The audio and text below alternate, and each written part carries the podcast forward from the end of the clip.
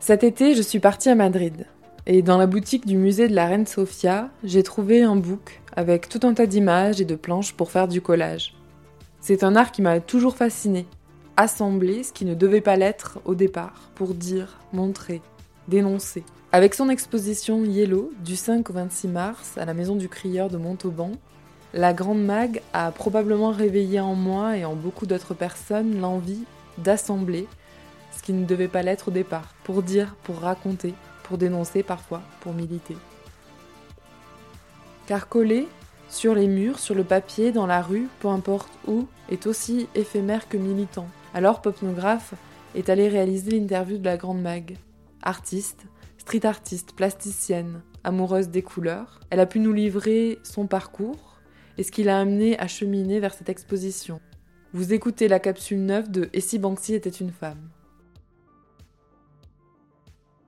Je m'appelle la Grande Mag, je vis à Montauban et je suis artiste. Alors on se trouve à la Maison du Crieur à Montauban, c'est une maison à l'angle de la place nationale où il y a une petite tête dans la façade, donc c'est la tête du crieur. C'est là où se racontaient les nouvelles, je pense au Moyen-Âge, le samedi matin au marché. Et la personne qui surveille cette maison est chargée de crier tous les samedis matins. En fait, c'est le seul lieu municipal d'exposition qui soit surveillé. Donc pour moi, c'était intéressant. Je n'avais pas envie de laisser mes collages ailleurs. Donc là, il y a 25 collages à peu près autour de la couleur jaune. Donc l'expo s'appelle Yellow. Pourquoi Yellow ? Parce que pendant les confinements, personnellement, j'avais l'impression de ne pas trop être impactée par le Covid et ses conséquences. Même si j'avais des enfants malades et des gens qui vivaient dans l'Est, donc j'étais quand même assez concernée, mais j'étais pas trop impactée au niveau du moral. Par contre, je trouvais que la population, mes amis, étaient très... il y a une espèce de psychose, et c'était très... Je trouvais qu'il y avait un état d'esprit très morose, voilà. Et moi, je sais que pour aller bien, pour tenir debout, il faut que je voie de la couleur. Donc je me suis mise à coller, j'avais du temps, et j'ai collé du jaune. En fait, quand il y a plusieurs couleurs, l'une à côté de l'autre, juxtaposées, qui vont pas ensemble, ça me choque l'œil, en fait, ça m'agresse. Donc j'ai besoin d'harmoniser. Ça peut être une autre harmonie, hein. Ça peut être les cadres, ça peut être les découpes, mais là c'est la couleur. Je trouve ça toujours assez riche de mêler plusieurs techniques à la fois. Et surtout, j'ai toujours très peur qu'on m'enferme dans une case. D'ailleurs, je ne rentre pas parce que je suis très grande. Mais les gens essayaient quand même de m'enfermer dans une case. Et donc, avec 3 points de broderie, un petit cadre en crochet, on sort un peu que du travail du collagiste, en fait. Et puis, je trouve que c'est aussi intéressant pour moi de faire un travail complet.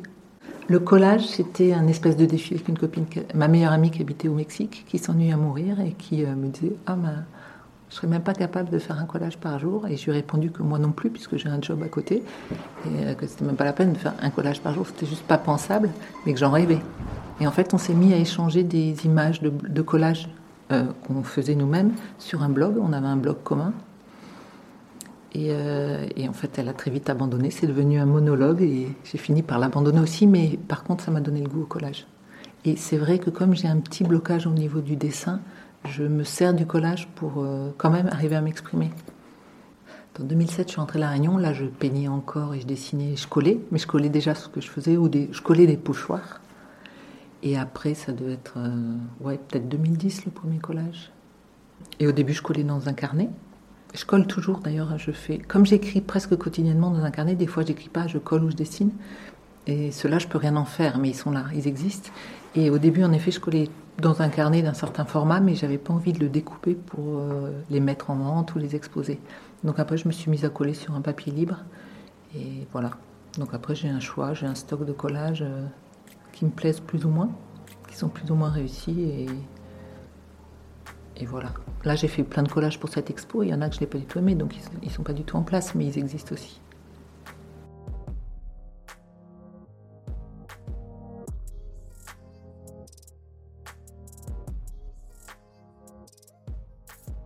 J'adore l'art de la rue. Enfin, j'habite à La Réunion, j'ai baigné là-dedans jusqu'au cou dans le graphe. Et en fait, et donc je me suis mise à coller. Je me suis mise à coller parce qu'en effet, c'était la technique la plus facile pour moi. de préparer à la maison et de le sortir collé.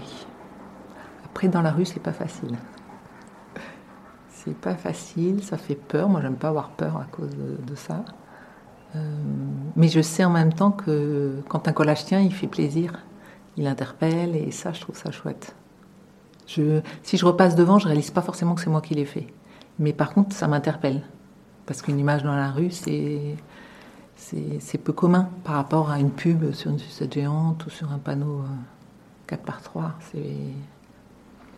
J'espère qu'il y a des gens qui regardent, j'espère qu'il y a des gens qui sont même choqués ou interloqués, je ne sais pas, mais en tout cas, ça dérange un peu.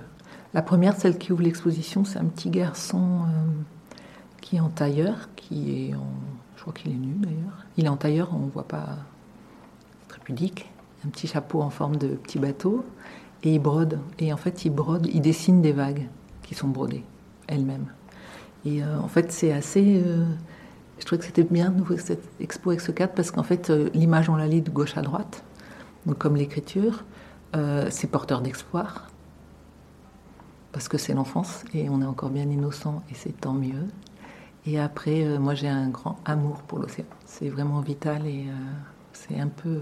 ça se retrouve un peu dans toutes mes œuvres. L'histoire de l'eau. J'adore.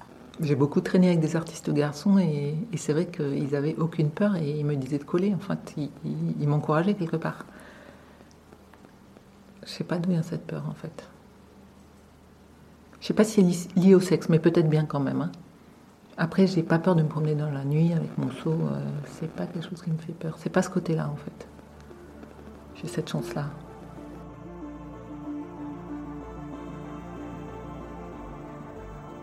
Nous avons posé à la Grande Mag notre traditionnelle question.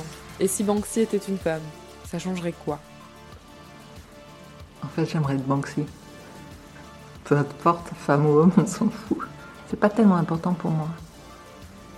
Mais bon, ça serait top, bien sûr. Ça serait géant, mais c'est pas le cas.